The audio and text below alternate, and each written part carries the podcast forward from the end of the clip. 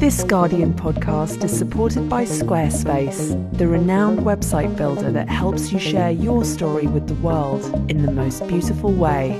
Establish a personal brand, portfolio, or e commerce store at squarespace.com and use the offer code Guardian to get 10% off.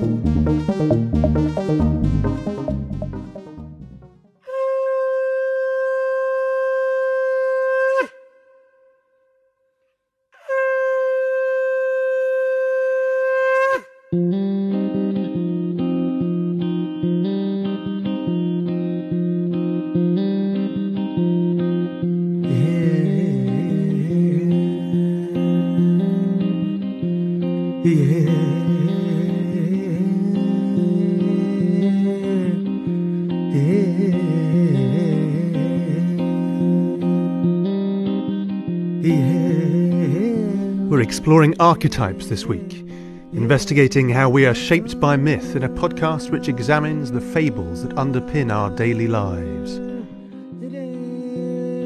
Katrine Marçal goes in search of a fantastical, paradoxical creature who plays a starring role in the tall tales spun by politicians, bankers, and captains of industry alike with her polemic Who Cooked Adam Smith's Dinner? But first, we welcome the writer and musician Amit Chaudhuri, whose latest novel, Odysseus Abroad, is modelled on episodes from Homer. He talked to Claire Armistead about the journeys he charts in the novel, journeys from Bengal to the UK, and from Warren Street to Belsize Park, as well as the voyage through the body travelled by each morsel of our food, and how this portrait of an uncle became a conversation with James Joyce. He began by reading a section from the book where Ananda has just arrived at his uncle's Belsize Park bedsit. But Rangamama has gone off to the toilet, leaving our wanderer to reflect on the mysterious bodily functions of Western heroes. This is a novel about a nephew and an uncle, both of them from India. The nephew is a student in a college in London. The uncle has retired although he's made a lot of money, he lives as a tramp would in a bedsit in Belsize Park. The novel is set in one day in July in 1985. The nephew, who's called Anando and whose pet name is Pupu, does a few things, wakes up in the morning, does a few things, and then goes to visit his uncle in Belsize Park. All the things that happen in that day are structured episodically on corresponding episodes in Homer's the Odyssey. Over here, the bit I'm going to read out, we have Anando having just arrived at the bedsit in the afternoon. And he wants to go out with his uncle, but his uncle, as usual, is doing stuff, mainly to do with maybe the toilet, bowel movements. He's preoccupied with those things all the time. This is the bit when the uncle's gone off to the loo and Ananda is by himself in the bedsit. He'd gone to do the small job a voyage out with Pupu was a thing of joy, and he didn't want it spoiled by an urge to pee coming over him. Once it did, he'd be seized by it. So now he was in the loo, wringing himself dry. It took minutes and patience.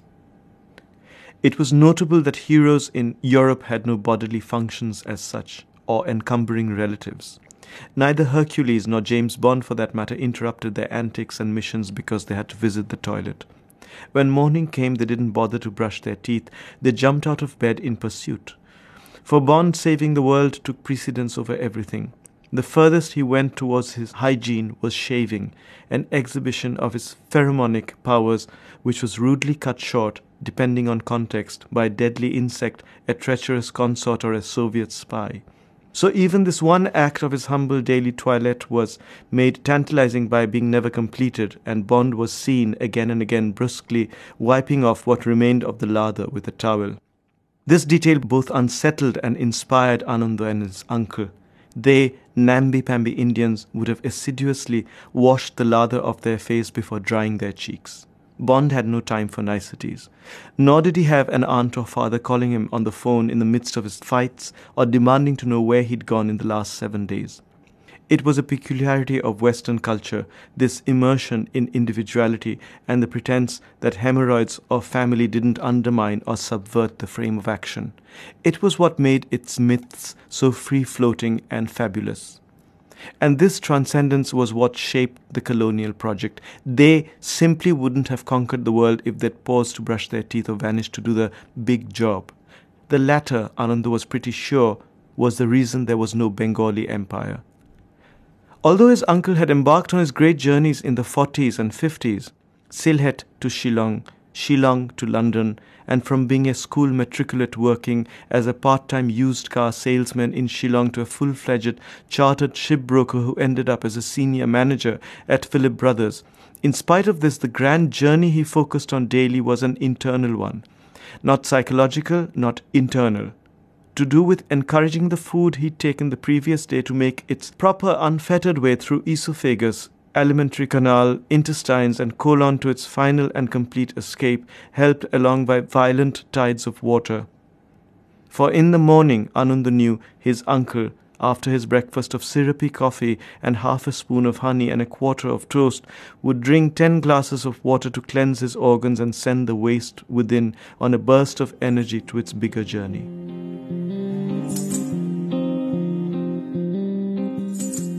Amit, that is a very intimate introduction to one of the central characters, known as Rangamama, yeah. although yeah. though he, he's actually called Radesh. That's right.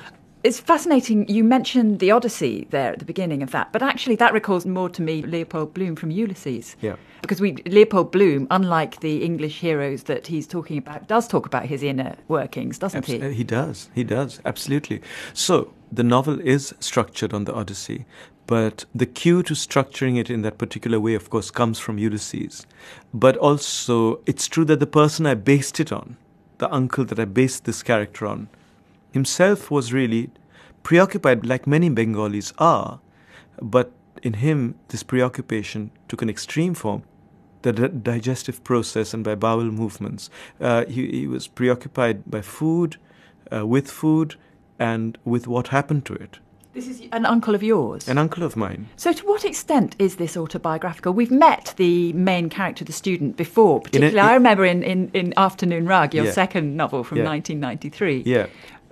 To what extent is this you? So, the young man is me to a certain extent, of course. But, I mean, I have to say two things. I mean, I wouldn't say it's autobiographical in the sense that as with many of my novels where I take material from my own life, I don't actually talk about the important things if there are any important things in my own life. I talk about things like this. I mean, it's somebody waking up and going to meet their uncle and what happens during that day. That is not, in any conventional sense, the, the kind of stuff that autobiography is supposed to be about, which should be about all the kind of things that make you what you are. It is about what makes you what you are, but only in a very kind of oblique sense. It's more to do with all the bits that happen between the important moments, my take on the autobiographical. And the other thing I wanted to say was it's only at a certain point of time that I thought I would bring this material together with the story of the Odyssey. And once I did, all kinds of things began to fall in place. And given that Joyce was also a precursor and Ulysses, uh, uh the, the whole business of bowel movements and all of that um, but also, you know, the other kinds of movements, other kinds of journeys could be sort of become a part of, of the world of the book. So, to give you two instances, and the book is about several journeys. It's about the journeys that these people have made to end up in London, where they are at different points of time. They've made these journeys towards the UK. It's about the journey that Ananda makes from Warren Street to Belsize Park and back again. It's about the journey that food makes from the mouth to the rectum, or that water makes. It's about the journey that the soul makes across worlds. This is something that the uncle is also preoccupied with as much as he's preoccupied with bowel movements. What happens to the soul? Is there an afterlife? Part of this is reflected in his reading his obsession with the Pan Book of Horror Stories.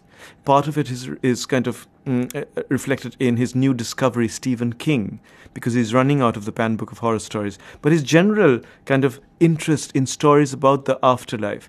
And as it happens, coincidentally, that too is a reference then to Joyce because the transmigration of the soul, metempsychosis, is something that Joyce is always playing around with in, in his book.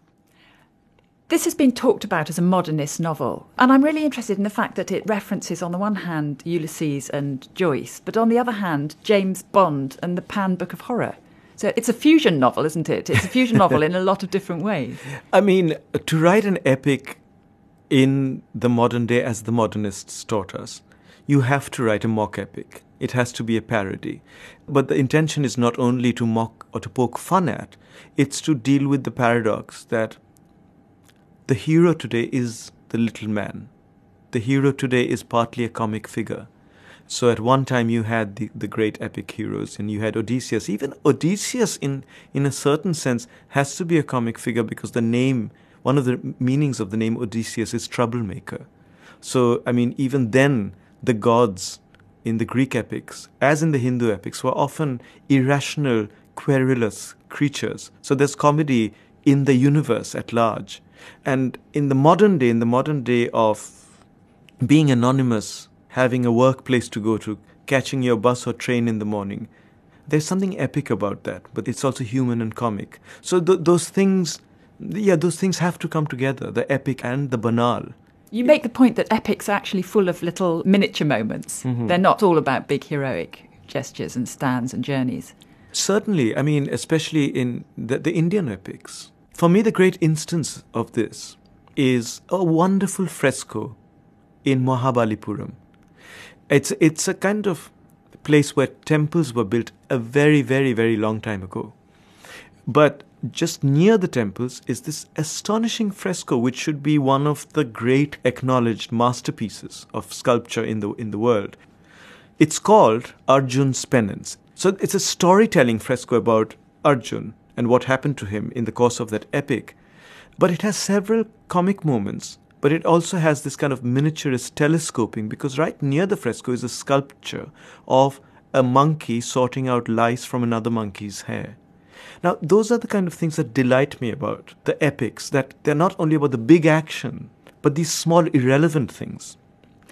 It's set, as you said, in North London, this very small square of North London. It's a sort of about a three mile stretch but it conjures their Indian backstory, and likewise, it, it references the heroes of the Western can- canon, but also Tagore.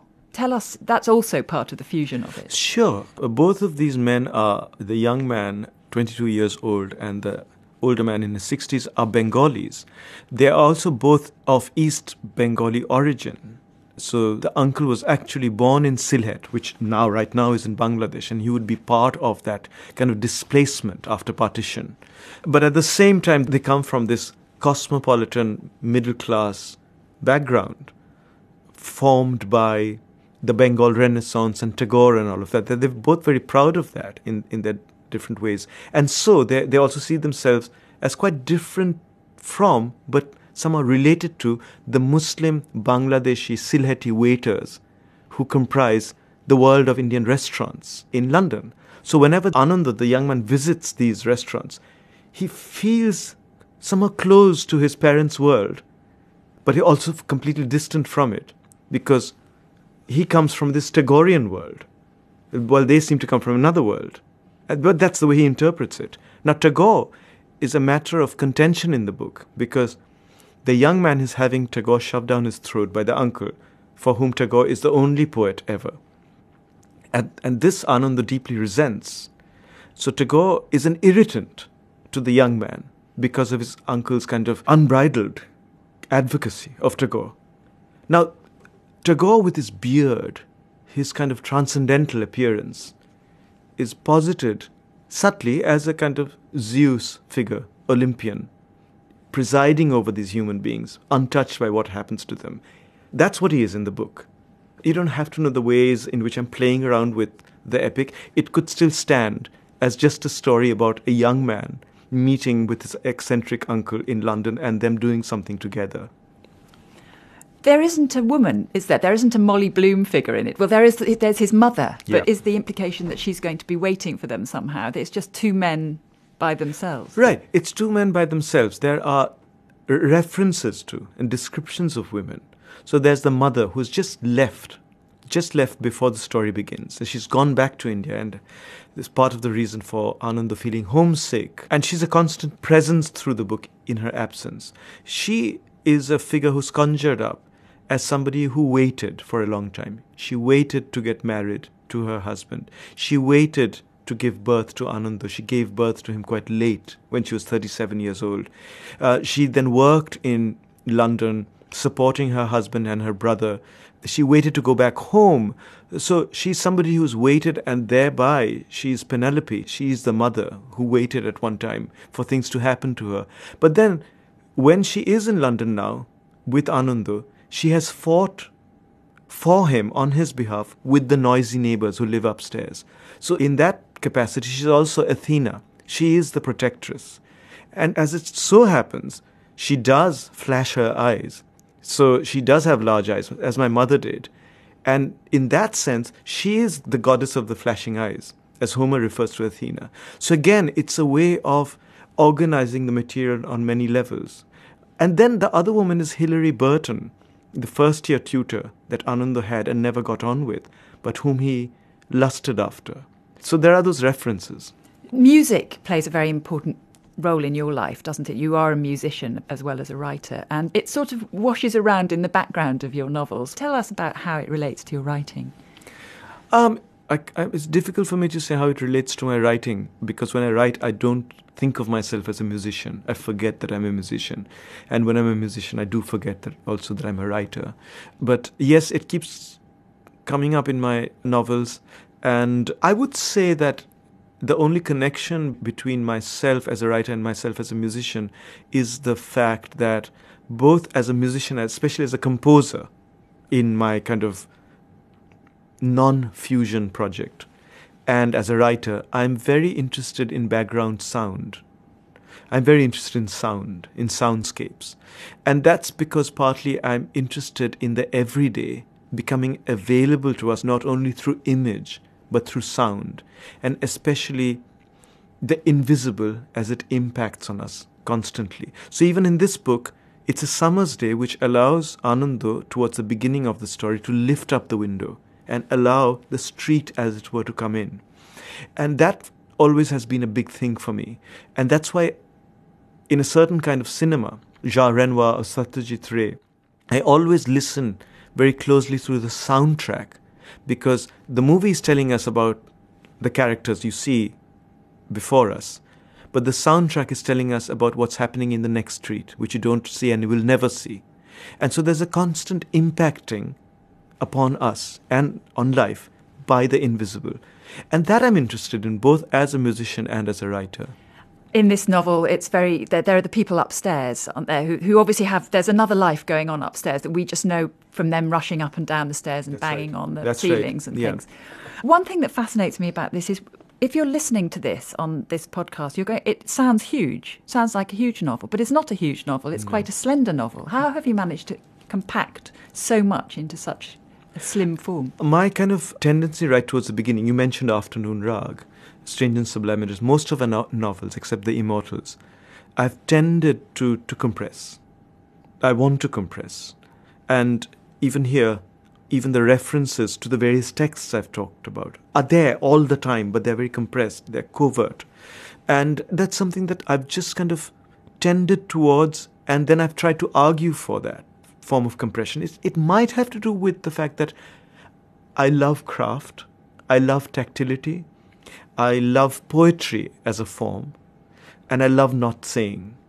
And that's the way I shape my works. And that's the reason I've always had to argue for this kind of novel because the Indian novel in English after Rushdie has been seen to be compendious. But as I just said, even in the epics in India, we have that miniaturist impulse. And it's a very, very strong tendency. I get it from there. I also get it from European literature and, and Western literature. Uh, my kind of tendency is to compress. I think Joyce also compresses, but he compresses on a, on a, on a large scale. I mean, he compresses through several pages. But I'm, I'm drawn to that as an aesthetic. Do you think of yourself as an English writer or an Indian writer? I think of myself as an Indian writer, but not as a writer of India or about India. I quarrel with any kind of writing of nation. I see myself as a writer multiply located, as this book proves, in Indian writing and whatever that category might mean, but in modernism, in the inheritance of modernism, in cinema. I'm multiply located, but in a way that is made possible only by the fact that I grew up in India at a certain point of time. And I think people sort of ignore that inheritance that being in India gives you if you're from a certain kind of background or any kind of background to having access to these multiple cultural inheritances, which is why I can make music bringing together the Raag Todi with the, the riff to Clapton's Layla. You know, it's something that happened at a certain point of time. I was singing Raag Todi in the morning and I suddenly heard the riff to Clapton's Layla. You know, That's Eric Clapton. That's Eric Clapton. And that could only have happened because I grew up in India at a certain point of time. So that's what it means to me to be from that background, to be using various contexts to energize ways of looking at things, which has happened maybe with this novel too, and not necessarily meaning that you're writing about this big country and, and th- this is your subject. This new year, make a resolution to dust off that big idea. This Guardian podcast is supported by Squarespace, the powerful platform that gives you simple tools to create a gorgeous website in minutes. With elegant templates, Getty image integration, and marketing tools, you can make your ideas resonate with the world. Try it at squarespace.com and use the offer code Guardian to get 10% off. Amit Chaudhuri's Odysseus Abroad is published by Oneworld.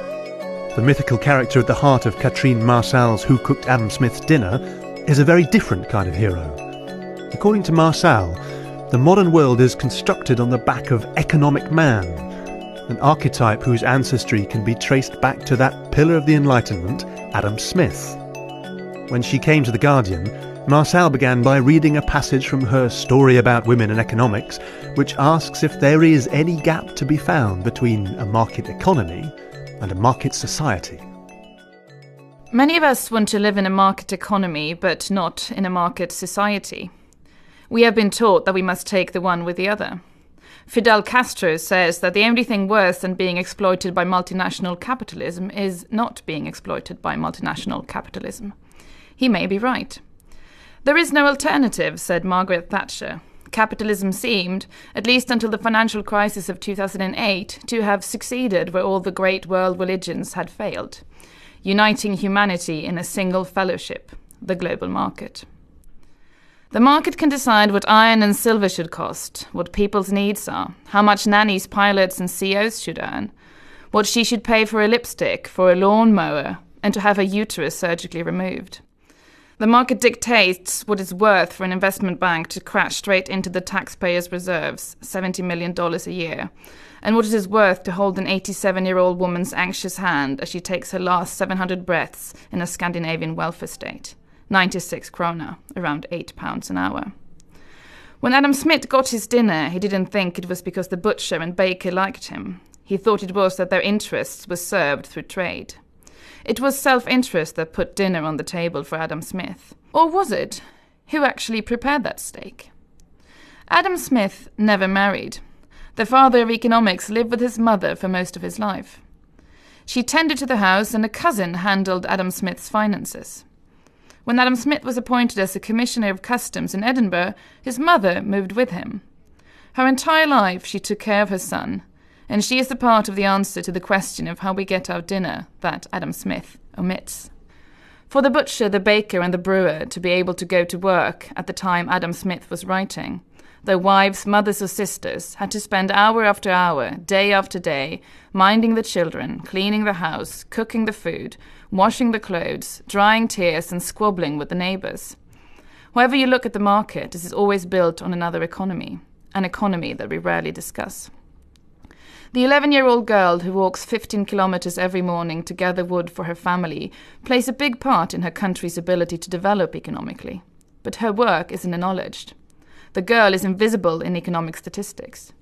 In the GDP calculation, which measures the total economic activity in a country, she isn't counted. What she does is not considered important for the economy or for growth. Giving birth to babies, raising children, cultivating a garden, cooking food for her siblings, milking the family cow, making clothes for her relatives, or taking care of Adam Smith so he can write The Wealth of Nations. None of this is counted as productive activity in the standard economic models. Beyond the reach of the invisible hand, there is the invisible sex. The French author and feminist Simone de Beauvoir described woman as the second sex. It's the man who comes first, it's the man who counts.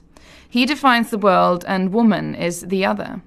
Everything he is not, but also that which he is dependent on, so he can be who he is. Be the one who counts. In the same way that there is a second sex, there is a second economy. The work that is traditionally carried out by men is what counts. It defines the economic worldview. Women's work is the other. Everything that he doesn't do, but that he is dependent on so he can do what he does. Do the things that count. So, how did you wind up writing a story about women in economics? Well, I was a journalist in Sweden covering the financial crisis, thinking a lot about financial crises and economics and all of these sort of things. And um, I felt that there needed to be a book with a feminist perspective on this. Feminist economics, if it's discussed at all, it's sort of if Lehman Brothers had been Lehman sisters, everything would have been different. And it's slightly more complicated than that. um, and that's what I wanted to do a book about. Uh, because it's not a textbook, is it? It's a kind of polemic wrapped up in a fable. Why did you decide to frame your argument that way as, as a kind of story? Because I think it already is a story, and to sort of bring down one story, you need to tell another story. And Economic Man, who is the central character of, of standard economic theory, he is he is a story. He's, he's a story about this man or human beings as these rational people, make perfect decisions, have perfect overview of our worlds, um, where emotions or bodies or uh, nothing like that matters. And that's the story of economic theory. And economic theory is very, very powerful in today's world. And this theory has been criticized a lot, and I wanted to sort of criticize it from a from a feminist angle, basically saying that this is a story about a man. And tell a counter story, and tell a counter story. And I also think I am criticizing or making fun of sort of the rhetoric of economics and the the, the words that economics use and sort of the power that that has. Uh, you know, someone says quantitative easing, and sort of that's the end of the debate. And I don't think you can criticize that and still using the same language and the same rhetoric. You have to somehow deconstruct how we talk about economics, and yes. stories are good for that. So tell us the story then. Who is Economic Man? Economic Man in Standard Economic Theory or in my book. Ah, well. Uh, well, so Economic Man, he is the, what economists say is economically relevant in us, and he's um, a person perfectly rational who uh, always knows what he wants, who is driven by self interest, and who sort of calculates everything in his life, um, you know, from what best serves his his self interest. And then economics often express him in you know abstract mathematics and equations and so on. But that is the uh, that's the central character. Economics professors they love to sort of you know in introductory courses they talk about Robinson Crusoe on you know the the lonely man on an island who sort of is is very rational. You know the character in in, in the novel and builds this sort of you know quite primitive economy on, on this island. And um, you know what can a, a story about a completely lo- alone man on an island tell us about this very complicated thing consisting of lots of people, lots of countries, and lots of processes that is the global economy today. So, but but he's been criticized a lot. But what I'm saying is, look, every sort of characteristic of this person are the same characteristics that we have been taught through hundreds of years to view as masculine and that is not a coincidence. And it's also economic man leaves choices for women to either, as it were, join him or become his mirror. Exactly. Yes. So everything that is excluded from economic theory, sort of, you know, dependency, family, relationships, the body, uh, emotions, are the same things that sort of, uh, you know, even love. These sort of things. These are the things that women sort of have to embody, or have, it has been called feminine and is, has been excluded from the economy. And this is what women has to be. So the choices, as you say, left for women is sort of become economic man, this self-interested, rational creature, uh, or be the thing that he needs for the world to sort of become whole. The unacknowledged glue, as it were. But and it's kind of fundamental problem. It's not this kind of little tiny detail. No, it's a exactly. fundamental, right back to the beginning, where Exactly. where Adam Smith decided to try and divide up society into these kind of individual units. Yeah. Uh, well, or that was sort of more people interpreting Adam Smith actually, but uh, but yes. so the you know the fundamental question of economics is how do you get your dinner? And as I'm pointing out, it's uh, he lived his whole life with his mother, and maybe she had something to do with it, not just the butcher and the baker and the brewer, as in the famous quote. So that's that's a little story about Adam Smith that I tell to try to make people think about this. And it's this myth of the individual is very attractive, isn't it? I mean, we're born into dependence, as as you point out. I mean, Virginia Held argues that our natural state is to be enveloped by our dependency to others, and this is Yeah. just kind of invisible in mm. most of our stories about the world. Yeah, exactly. And I, you know, so what it really what made me want to write a book was because I was very, very interested in, you know, this sort of character of economic man. He has been criticized by so many people. You know, people have won Nobel prizes for proving that he doesn't exist. You know, in, in psychological experiments, the only people who sort of slightly conform to this model of human behavior are children under five. You know, everyone else. Uh, You know we we consider other people when we make decisions etc and i was interested in how can it be that he's been so criticized? We know that he he doesn't exist but we still sort of cling on to him. And economics you know and these kind kind of theories can still be so important in society.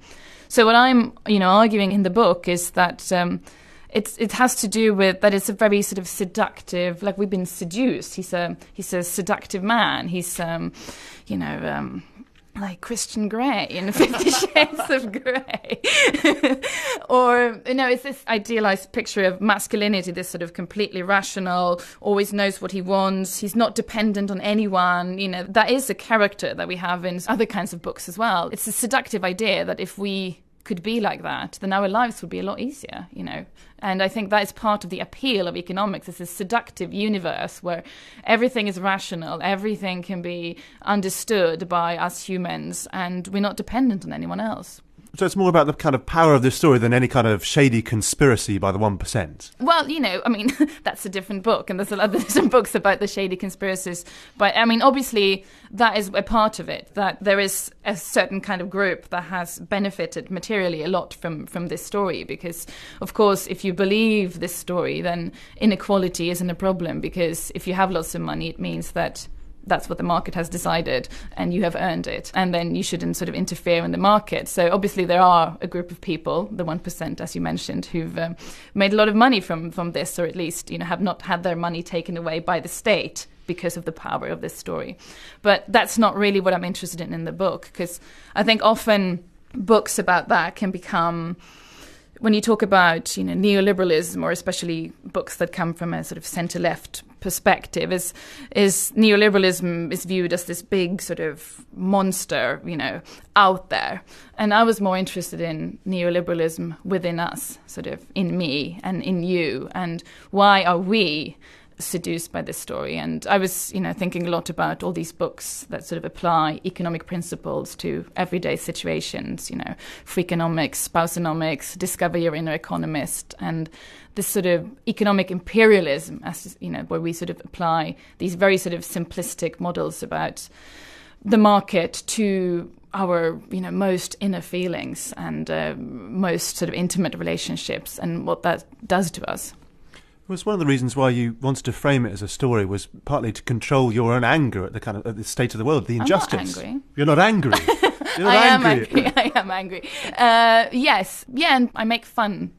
I think with sort of economics and economists, and um, and I think that's a um, something that hopefully works. Yeah, it's a kind of weapon in the Yeah, debate. yeah. There's to kind of point the finger and say, "Look over there, that's ridiculous." Yeah, because it is ridiculous. It's a world where where everyone is assumed to be driven by competitive instincts, but nevertheless you have to mollycoddle them and give them tax breaks so they're really competitive. It's a world where where you know everyone is supposed to be competing for every everything all the time, but never within the family. It's kind of crazy, insane picture. Yes. Yes.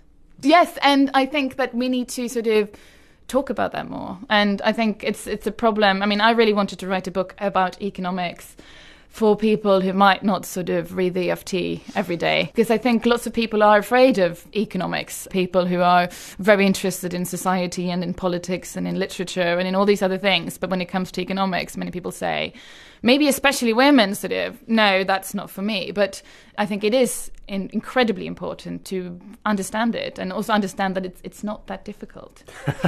Oh, it's part of the problem as well that economics isn't so much a scientific discipline as almost kind of belief system. Yeah, like a religion. There are sort of theologists that, you know, talk about the belief in the efficient market as some sort of God hypothesis. And absolutely, it's, uh, I think it's, I think economics is in many ways the religion of our time. And we don't, you know, we build the, you know, we can see the City of London as the cathedrals, right, that we build to this deity. And, um, and we need to talk about it. Is this, is this the religion we want? Uh, so if Margaret Thatcher is wrong when she suggests there's no alternative, then what is it? What's what's the counter story? well, the counter story. Many people ask me if it's economic w- woman, and it's not. I think. Um, I think if you are a person who is not happy with the state of things, if you're sort of upset with inequality and you know the, how the one percent is just grabbing more and more, and you know just and even just sort of feeling that you know in your own life is this really what it's about? Th- this thing that we're living in then the economy and economics is very very important. I mean if you're somebody who thinks everything is just great then of course you can sort of afford to have economics be this completely abstract game dealing with the completely made up person as economic man. Uh, it doesn't matter. But if you actually want to change the world and change society uh, you need to have economics as your tool, and then economics actually has to be more about the real world and less about this fictional character. Um, and I think that is the alternative. It, it will not be as sexy, you know, or uh, like a theory that can explain everything, or it won't be, might not even be as sort of elegant, you know, in terms of maths and equations, etc. But it will be more real, and I think it's, you know, study actual markets, you know, these sort of things. And of course, there are lots of economists who do that, but still, this is standard economic theory. This is still what, what you know is being taught at universities. And when we say to think like an economist, that means to think about people as economic man. And that needs to change. That also means that instead of having this main character, this economic man, who you say is so seductive, this mm. idea that he understands everything, controls everything, only works for the best interest as he sees them, there needs to be some other character or some other set of characters who can replace that narrative. Yes, and it won't be one person because I think the world is too complex, and I think. Um, and I think that's the hard part. You can't just sort of let's get rid of him and let's put economic woman in his place or something like that. But we need to bring in all these things that have been excluded from from economics, you know, emotions, women's work, all of these sort of things needs to be sort of brought back in. And I think economics should be again about how do you translate a social vision into a working economic system? And I think an economics that actually studies the world and studies actual things can help us with that and needs to help us with that. Is there a kind of hint in Julie Nelson's suggestion that economics should be framed as the science which studies how humans satisfy their requirements and enjoy the delights of life using the free gifts of nature? Exactly. So that, she's trying to sort of turn the story about the rational economic man in a, in a world of scarcity into its complete opposite. And that's, that's what you just read. And I've included in the book because I think it just shows you how different economics could be just from a different starting point. And I think that it really matters. Do you think that 2008 was a missed opportunity, or do you think there's still the bones of something there? Well, I'm a I am an optimist by nature, and I think if you take the last big financial crisis of 1929, it took quite a few years before sort of Keynes published a general theory, etc. So I think economics is changing, and I think there is a very exciting debate going on about it, and about uh, which I think inevitably will change things and is changing things. And then, of course, lots of people are wanted to change faster. But what I want to bring in is, you know, in that debate, I want to bring in the feminist perspective as well. Who Cooked Adam Smith's Dinner is published by Portobello. Next week, we'll be examining the perils of parenthood with Eula Biss and Kate Hamer. You can find us on iTunes, follow us on SoundCloud, or on the Guardian Books website. Just search for Guardian Books Podcast. Thanks to Amit Chaudhuri, Katrine Marçal, and Claire Armistead. For me, Richard Lee, and our producer, Eva Krysiak. See you next time. For more great downloads, go to theguardian.com slash audio.